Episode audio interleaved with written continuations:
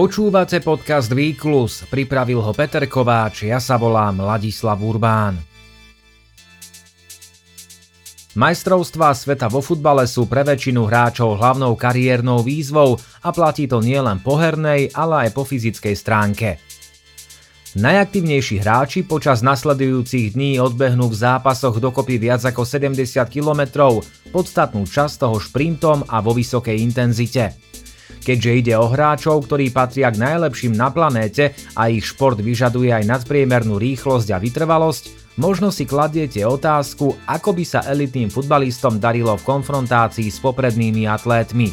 Pri najrýchlejších futbalistoch sa často špekuluje, ako by obstáli v šprinterských pretekoch a v minulosti sme boli svedkami aj niekoľkých experimentov, keď rýchli útočníci pretekali so šprintérmi. Dokázali by však futbalisti, ktorých prednosťou je vytrvalosť, obstáť na maratónskych pretekoch? A za aký čas by boli schopní maratón odbehnúť?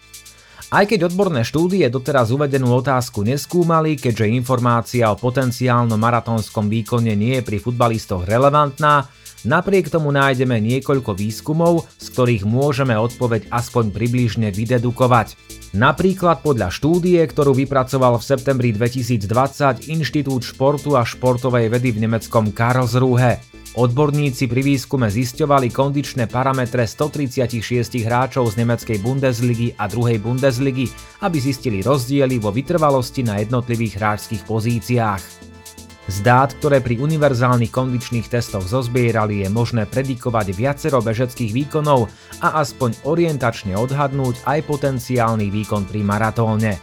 Nie je prekvapením, že z pohľadu vytrvalosti najlepšie obstáli stredoví záložníci, naopak najväčšie problémy s maratónom by mali brankári. Za zrejme najlepšieho vytrvalca medzi elitnými svetovými futbalistami je považovaný francúzsky záložník Golo Kanté. Pre jeho výdrž fanúšikovia vymysleli desiatky vtipov, ktoré glosujú jeho neúnavný pohyb na ihrisku. Známa je napríklad hláška, že Kanté od hlavičku je vlastný center, či for o tom, ako 71% povrchu zeme pokrýva voda, ostatných 29% pokrýva Kanté. S francúzským záložníkom sa však spája aj bežecký príbeh, ktorý médiám povedal bývalý futbalista a dnes elitný svetový bežec francúz Jimmy Gressier. 14-ročného Gressiera, v tom čase ešte výlučne futbalistu, v mládežníckej kategórii U15 trénoval rovnaký tréner, ktorý predtým viedol aj Kantého a z oboma absolvoval kondičné testy na bežiacom páse. Išlo o typ testu, pri ktorom sa začína pomalším behom a následne sa po každej minúte tempo zvýši vždy o 1 km za hodinu. Test trvá dovtedy, kým absolvent už nedokáže pokračovať ďalej. Gresie sa pri teste dostal až na rýchlosť 22 km za hodinu, za čo ho tréner vyzdvihol a povedal, že je v klube len druhým futbalistom, ktorému sa to podarilo. Asi tušíte, že tým prvým bol práve Kanté, na rozdiel od Gressiera sa však na rýchlosť 22 km za hodinu dopracoval až vo veku 18 rokov. Kante na tohtoročných majstrovstvách sveta pre zranenie nehrá. Gresie krátko po spomínaných testoch začal kombinovať futbal s behom a v 18 rokoch sme ho už evidovali výlučne ako talentovaného vytrvalca. Dnes má 25 rokov, v cestnom behu na 5 km drží národný rekord. Na tohtoročných majstrovstvách sveta skončil v behu na 10 000 metrov 11. a na majstrovstvách Európy bol štvrtý. Napriek enormnému talentu však Francúz potreboval niekoľko rokov tréningu, aby sa dostal medzi bežeckú špičku a niečo podobné by zrejme platilo aj o iných futbalistoch s vytrvalostným potenciálom. Naznačuje to aj spomínaný výskum z Nemecka. Vedci z Karlsruhe zisťovali vytrvalostné parametre elitných futbalistov hrajúcich v nemeckej Bundeslige a druhej Bundeslige a to pomocou testov na bežiacom páse. Jednou z vecí, ktoré skúmali, bol aj parameter označovaný ako rýchlosť na anaeróbnom prahu. Ide o najvyššie možné tempo, pri ktorom futbalista dokáže bežať tak, že v jeho tele nedochádzalo k nadmernému prekysleniu. Znamená to, že svaly stále mali dostatok kyslíka na vykonávanie fyzickej aktivity a zároveň dokázali odbúravať laktát, ktorý sa vo svaloch hromadí počas behu. K čomu je zistenie rýchlosti na anaerobnom prahu užitočné? Univerzálne poučky hovoria, že práve táto hodnota je dobrým indikátorom vytrvalostného potenciálu, pričom platí, že kondične zdatnejší jednotlivci by v tomto tempe mali vydržať bežať jednu hodinu, tí trénovanejší dokonca celý polmaratón. Na základe polmaratónu dokážeme následne aspoň orientačne určiť aj potenciál na maratóne. Poďme však ku konkrétnym číslam. Štúdia z Karlsruhe ukázala, že medzi futbalistami z elitných nemeckých ligových súťaží po vytrvalostnej stránke najviac vyčnievajú stredoví záložníci, ktorých rýchlosť na anaeróbnom prahu predstavovala 15,2 km za hodinu. Pri stopéroch išlo o hodnotu rovných 15 km za hodinu, pri krajných záložníkoch a krajných obrancoch zaznamenali hodnoty 14,8 respektíve 14,7 km za hodinu, Brankári dosiahli tempo 13,2 km za hodinu. Pri prepočte na bežecké čísla rýchlosť 15,2 km za hodinu znamená tempo 3 minúty 56 sekúnd na kilometr. Pri vyššie uvedenom predpoklade, že daný jednotlivec by mal mierne pomalšie tempo odhadom 4 minúty na kilometr udržať počas celého polmaratónu, dokážeme predikovať polmaratónsky čas približne na hodnote hodina 25 minút. Ak by sme pomocou bežeckej kalkulačky následne odhalili aj potenciálny maratónsky výkon, pri kondične najvyspelejších futbalistoch stredopoliaroch by sa pohyboval približne na hodnote 3 hodiny 25 minút. Opäť však treba zdôrazniť, že ide len o orientačný údaj, veď už pri laboratórnom určení tempa na aeróbnom prahu odborníci uvádzajú možnú odchýlku 1,1 a 1 desatiny km za hodinu. Orientačný je aj odhad polmaratonského a rovnako maratónskeho výkonu. Limitom je aj skutočnosť, že vychádzame z kondičných testov, ktoré síce dokážu odhadnúť vytrvalostný potenciál, trvajú však krátko na to, aby bolo možné povedať, či by maratón zvládol pohybový aparát futbalistu, svaly, šľachy či klby. Vylúčiť preto nemôžeme ani možnosť, že by bol maratón aj pre elitných futbalistov príliš náročný. Pri dlhých tratiach navyše zohráva dôležitú úlohu aj doplňanie energie či ekonomika behu.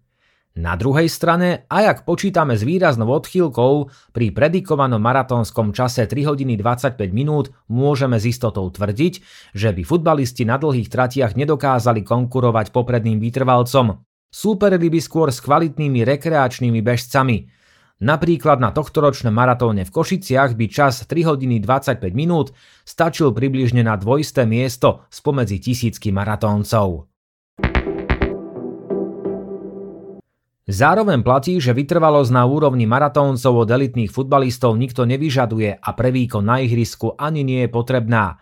Najväčšou kondičnou výzvou je opakované intenzívne nasadenie v krátkých časových intervaloch, ktoré nemá nič spoločné s kontinuálnou maratónskou záťažou trvajúcou desiatky minút.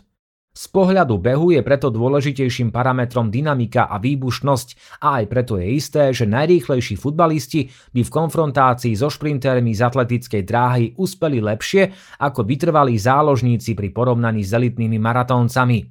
V Lani si napríklad zmeral sily s elitnými šprintermi jeden z najrýchlejších hráčov amerického futbalu DK Metcalf. Tomu v zápase americkej NFL namerali absolútnu rýchlosť na 36 km za hodinu, čo je podobná hodnota, akú v roku 2022 dosiahli najrýchlejší futbalisti v Európe, napríklad Usman Dembele 36,6 km za hodinu či Erling Haaland 36,2 km za hodinu. DK Metcalf síce na najrýchlejších šprintérov nestačil, 100 metrov však zvládol za solídnych 10.37, čo je výkon, ktorý napríklad na Slovensku dokáže zabehnúť len Ján Volko. Tak ako každý šport aj beh, či už sprint na 100 metrov alebo maratón, pre výkonnostné napredovanie vyžaduje špecifické tréningy a ak by ich futbalisti s atletickým potenciálom absolvovali, určite by sa výrazne bežecky zlepšili. Počas aktívnej kariéry však na to nemajú dôvod, o futbalovom výkone totiž rozhodujú v prvom rade futbalové kvality, nie bežecké. Pre niektorých môže prísť čas na behanie po kariére, ako napríklad v prípade slávneho Ariena Robéna. Holandský futbalista v apríli tohto roka vo veku 38 rokov zabehol maratón za 3 hodiny a 13 minút. Ešte lepší výkon predviedol uplynulú nedeľu, keď 15 km na prestížnych pretekoch v Holandsku zvládol za 55 minút.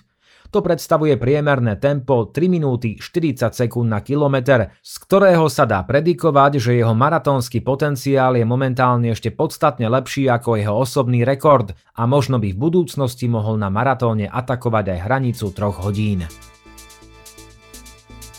Správy týždňa Majstrom Slovenska v cespoľnom behu sa stal Peter Ďurec z Dukly Banská Bystrica a Katarína Pejpková reprezentujúca TE Obal Servis Košice.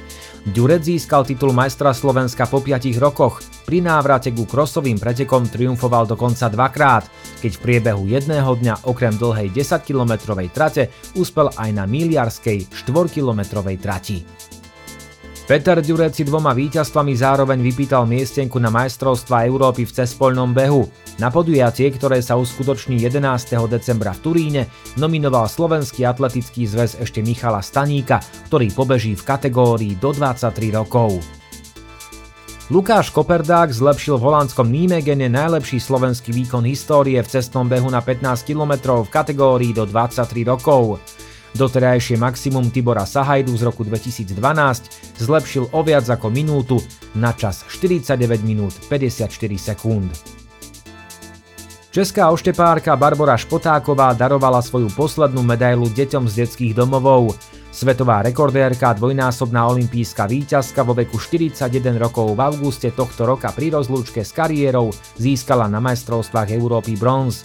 Medailu vydražia na vianočnej aukcii. Výkon týždňa Slovenská ultrabežkyňa Sonia Kopčuková úspešne absolvovala preteky 360 Degrees The Challenge Gran Canaria, ktoré sa konali na Kanárskych ostrovoch. Merali 272 km, počas ktorých bežci nastúpali viac ako 14 tisíc výškových metrov. Slovenka trasu zvládla za 3 dní 9 hodín a 59 minút, medzi ženami obsadila štvrtú priečku. Počuli ste podcast Výklus, do počutia o týždeň.